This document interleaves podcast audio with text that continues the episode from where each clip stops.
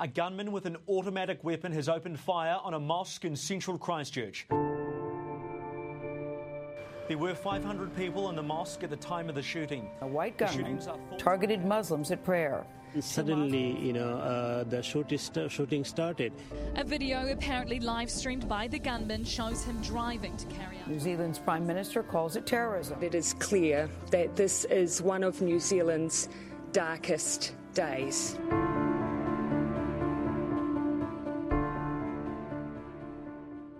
Assalamu alaikum, everyone, and welcome to Momming While Muslim. This is Zeba Hassan here with my co host, Uzma Jaffrey. We didn't think we would have to talk about such a tough issue so quickly, but part of our mission is to tackle these uncomfortable topics head on from a Muslim Mama perspective. We will be discussing a sensitive topic, so if you have children in the room listening and would prefer them not to hear, I would suggest that you have them leave or put your earbuds in.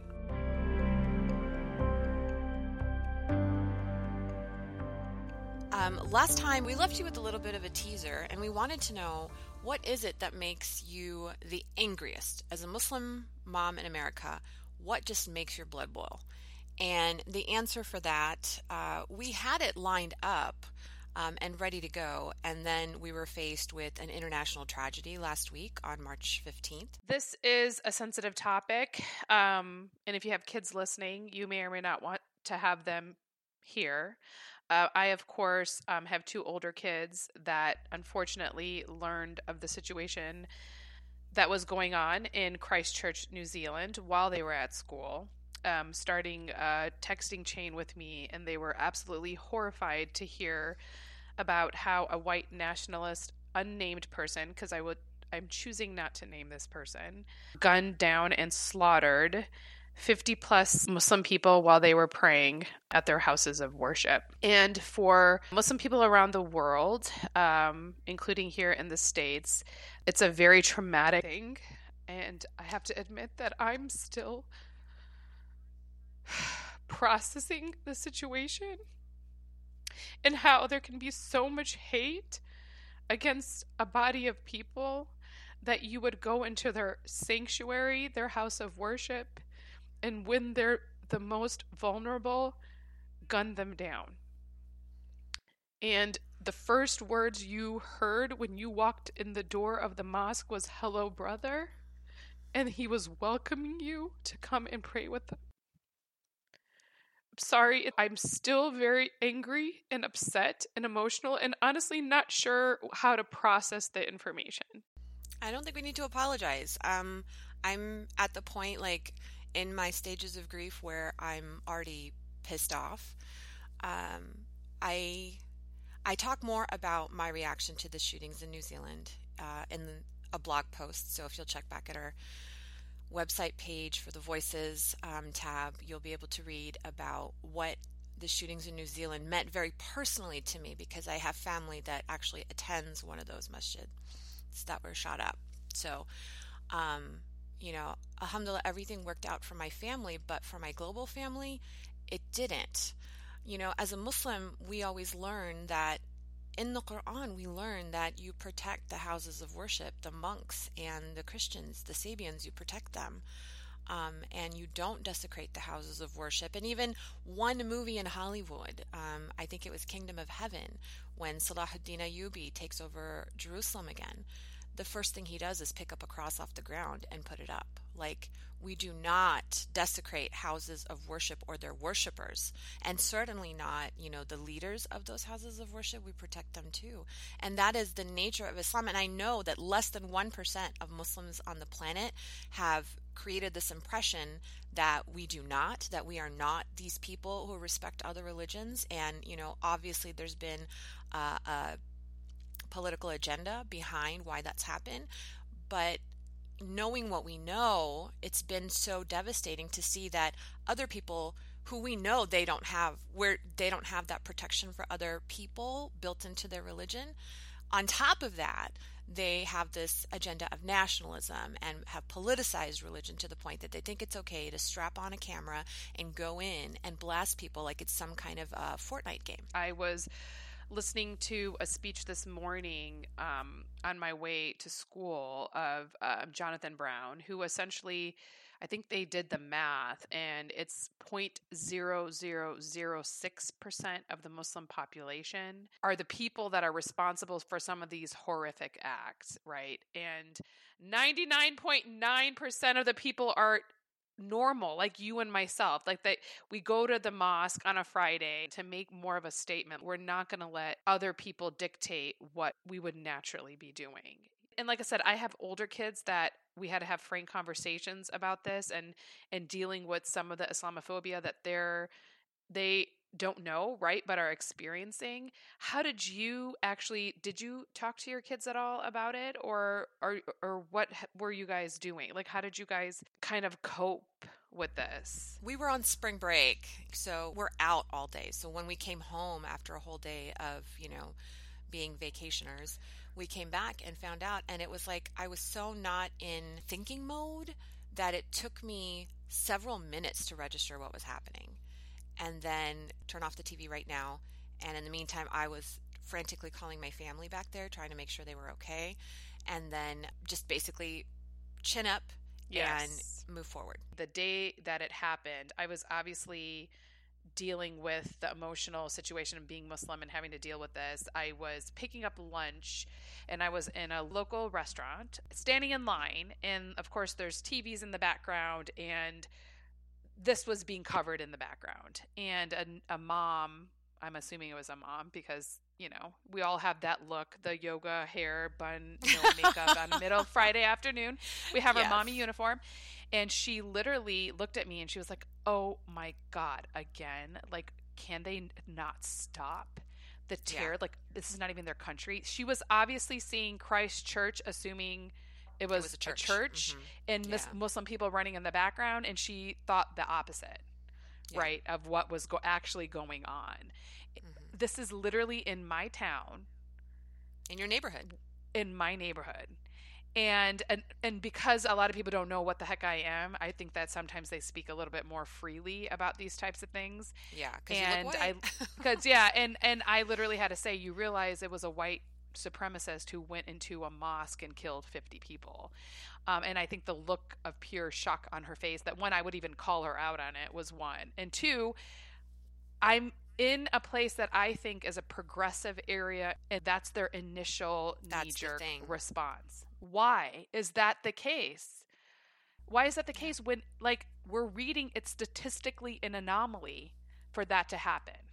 But it's statistically more likely to be a media focus. And so when 99% of what you hear on the news that's like handpicked out of that tiny little, you know, play, you know, so I've been to lectures where in the Q&A it's predominantly well why are Muslims always well why are Muslims always? You know why? Because the media chooses not to tell you about the Christians slaughtering Muslims in Africa. Because the media chooses not to tell you about the uh, Buddhist monks that have been slaughtering the Rohingya for generations. Like back when my mom was a child in what was East Pakistan and is now Bangladesh, they were doing it back then. And the only reason we know about it now is thanks to social media that we know what the problem is. But those refugee camps have been there, you know, since the 40s or 50s. So it, it's not it's not like a new problem that Muslims have been dying at the hands of other. Um, I don't even want to say religions. I want to say people because it's not a religion that slaughters other people. You can use God any which way you want, you know, and everybody can do that right and the concept of religion helps Justify. motivate people it justifies yeah. it right like yeah. so when you're trying to have a yeah. i'm doing this for god and this is what i don't think if god were coming down to the earth he'd be like kill a whole slew of people regardless of what your that i made is. you know i exactly. that i made my creations in the name of me i don't care what religion you are I don't think that that's what he would want, right? And no, exactly. and that's where the frustration comes from me because like you probably um, being a lot of the times the only Muslim mom or friend of a group of ladies, you're kind of forced to act or or talk about Islam in a way that represents 1.6 billion people. We are so many, we're so different. Our families, our cultures are different. We're just I I don't want to necessarily be the spokesman for all Muslim people, but I what I do want to say is if I give you a face where you hesitate, right, because you know me, then I feel like if one person hesitates before they make an Islamophobic statement or says something slanderous against another Muslim person or any person of color, then I feel like I've done my job. You know what's worse is when you're the only Muslim in a group and nobody asks you. That's my take on it. Like, why wouldn't you? If I'm your only opportunity to get to know almost 2 billion people on the planet, like, why wouldn't you just ask me? That's actually interesting. You know. I never would have thought about that. Yeah. Yeah. So for me, it's like I feel more uncomfortable. I mean, I've, I can't be happy either way, right? It's like, first of all, why do I have this responsibility to apologize for something somebody else did? Or explain something someone else is doing. Like, I don't know. You know, people go, why does Saudi Arabia do that? I don't know. I'm not Saudi. I'm an American. Exactly. Ask me about America. Well, I was in London one time and I saw Muslims doing this outside of the mosque. And why is that? I don't know. I've only been to London one time in my life. I have no idea. It's kind of like going back to what you talked about last time at the airport.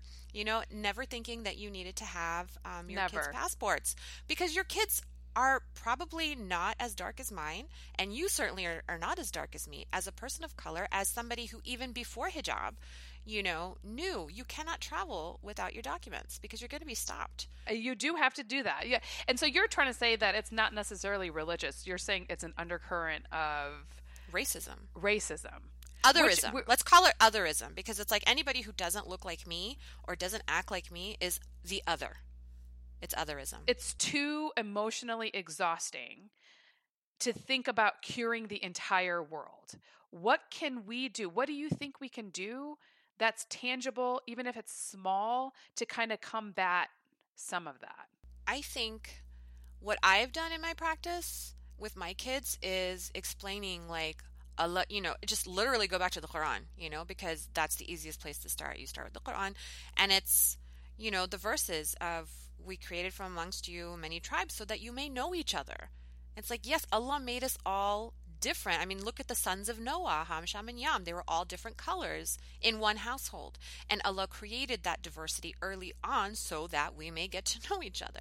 And so when the kids used to come back, they were little like, oh, our friends don't get to do Eid? Oh no, like that sucks. They don't believe in Allah. They don't even know who Allah is. I'd be like, that's okay. Everybody believes in Allah. They just might call him a different name. So there is some element of they're different than us, but you try to avoid the otherism by giving a justification for it. Allah created it this way, you know, so that we wouldn't other people, so that we would know, like, hey, you're beautiful and you believe this, or you practice this, or you eat that, and that's awesome. Like, let me share in that experience with you, or let me learn about that experience with you. And so that's the only way that I see it happening. So, so, so essentially, you're saying, let's at our own kitchen tables, as we like to say, we're combating these types of things even within our own community. We have to pre- Oh, can't pretend absolutely. like they're not there. I do Yeah. think it's a lot better from when we were kids. Like I said, when yes, being biracial myself, it was a big thing. And the other thing, having Muslim people go out for local politics, right? We need to be in charge of what we want to present to the world. And the way you do Yeah. that is through local politics. So I feel like that's another way people can really get control of their narrative. Take over the story, you write it yourself. So it really is about being able to control your narrative. You know, if for my our non-Muslim people listening, and I'm sure we're going to have uh, plenty, you know, going out and feeling like you can ask a Muslim person in the room, like you said, and building bridges that way. I feel like if we start and we build bridges, we can kind of correct some of those things. But for right now, in dealing and healing with what happened in New Zealand and around the world, is how we as a community can come together. We've went to so many vigils where there was literally standing room only. And honestly, in seeing the faces of my children and their friends and their friends' parents, it really gives me hope as a community as a whole that we can move forward and heal. And in the next generation, we can kind of take back part of our own American narrative. For those of you who are still having some trouble dealing with how you're feeling, we have a great resource from Yaqeen Institute.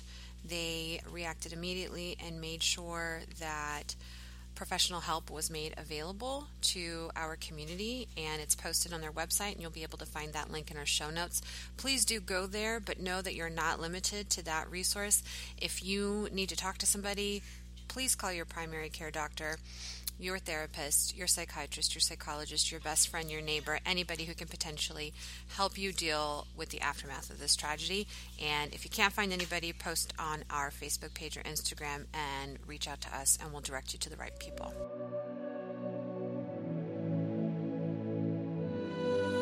I'm going to end with a quote Optimism is the faith that leads to achievement. Nothing can be done without hope and confidence. By Helen Keller. I'm going to choose to let my anger and frustration go. I'm hopeful that in this next generation, and I'm very confident that we will see a change in the future. And tune in next Thursday to another episode of Momming Momuslim. Assalamu alaikum, everyone. Show the, the whole world that what's happened can't stop us from practicing our worship. Our hearts are heavy, but our spirits are strong. Through the hate that poisons our societal well. And as I started with, we must in fact love. I don't hate him at all. Not at all.